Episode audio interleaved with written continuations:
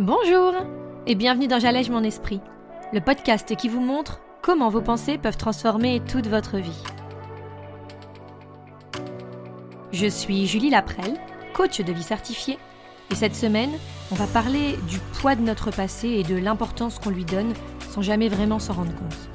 Alors vous êtes prêts ? On y va ? Bonjour, je suis très heureuse de vous retrouver cette semaine pour un sujet très sensible puisqu'on va parler de notre passé, mais aussi et surtout de notre difficulté réelle à parfois en faire fi pour mieux avancer dans notre vie et vers nos objectifs.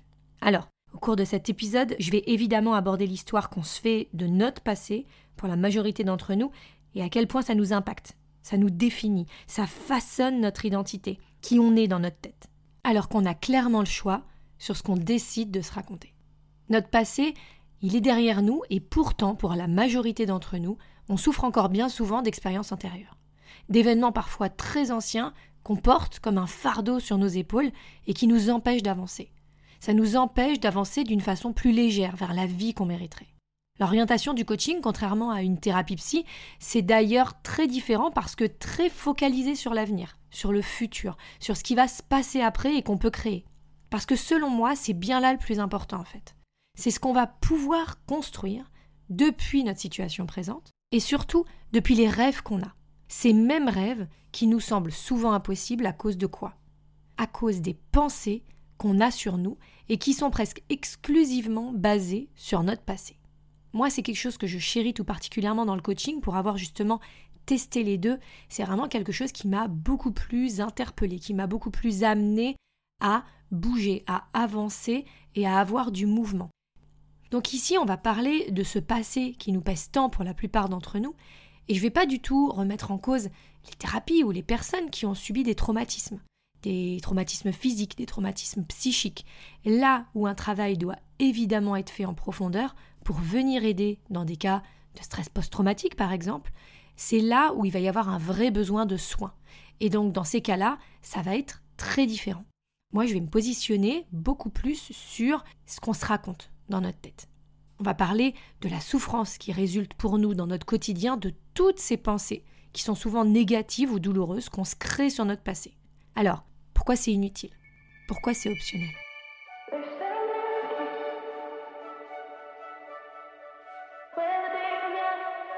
Eh bien, tout simplement parce que notre passé, il est derrière nous.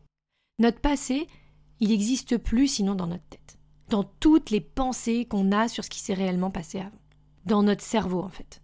En choisissant de garder un œil sur tout ça, une attention, eh bien c'est là qu'on va venir se faire du mal, sans s'en rendre compte. Ce que je veux vraiment qu'on réalise aujourd'hui, c'est que ce passé, il doit pas, il ne peut pas nous définir. Par sa définition même, le passé, c'est fini, c'était avant, c'est inchangeable, c'est pas modifiable, c'est arrivé, ok ? Mais c'est fini, on est d'accord jusque-là. Et du coup, quand on ressent cette souffrance qui semble venir de cet événement passé, c'est une illusion que nous offre notre cerveau. Parce que ce qui va vraiment nous faire venir ressentir cette peine, cette colère ou cette frustration, c'est bel et bien la pensée qu'on va avoir dans le présent sur cette histoire passée. J'utilise volontairement ce terme d'histoire qui peut paraître péjoratif mais qui sincèrement ne l'est pas, parce que c'est vraiment ça. On se raconte à nous-mêmes une histoire, soit celle qu'on nous a racontée, parce que peut-être on était enfant à l'époque des faits, ou juste celle que l'on s'est construite au fur et à mesure des années dans notre tête, avec d'autres circonstances extérieures, avec des nouvelles croyances qui sont venues générer tout un tas de pensées qui ont amené à celle qu'on se fait aujourd'hui.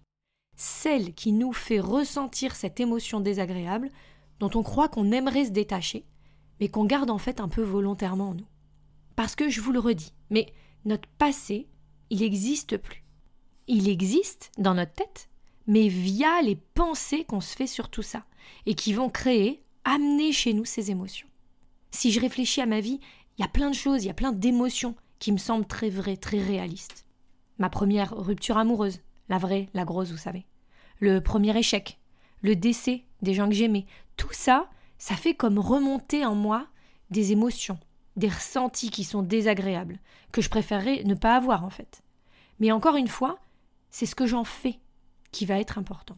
comment je choisis de le garder en moi et surtout comment je choisis de le penser.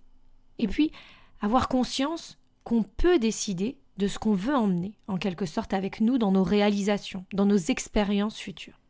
Est-ce que j'ai envie de traîner ces souvenirs dans un bagage rempli de tas de choses désagréables ou est-ce que j'ai envie de vider ce qui ne me sert plus ?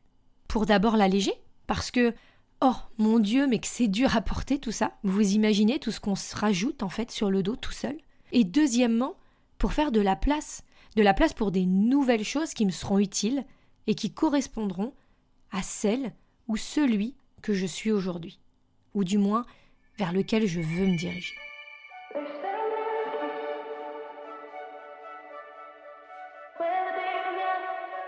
Donc, pour résumer ici, c'est simple.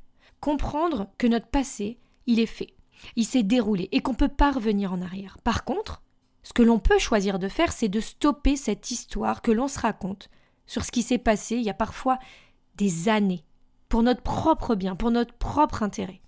Même si des choses terribles se sont passées, c'est se dire, comme je vous en ai parlé dans l'épisode 12 sur la rancœur, qu'on le fait pour nous.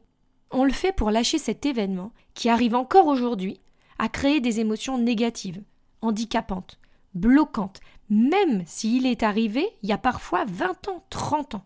Il faudra évidemment faire un récapitulatif de l'histoire justement qu'on se fait de nous, de notre vie. Et pour cela, je vous encourage à aller faire l'exercice en lien sur mon site, parce qu'il n'y a qu'à ce moment-là qu'on va vraiment se rendre compte de ce que nous dit, nous raconte notre cerveau. Quelles sont les pensées qui ressortent quand je veux raconter ma vie ? Et il va y en avoir des négatives, il va y en avoir des positives. L'idée étant de ne pas chercher à effacer, à étouffer le négatif, mais bien de voir en quoi, à un moment, ça a été réel. Ça a peut-être été difficile, terrible, insupportable. Mais j'ai le choix, aujourd'hui, de prendre mon histoire en main et de plus laisser tout ce passé me définir. Choisir ce que je ressens aujourd'hui. Choisir ce que je peux faire ou ne pas faire. Choisir mes capacités ou mes incompétences. Choisir mes pensées. Parce que ça c'est le moi d'aujourd'hui.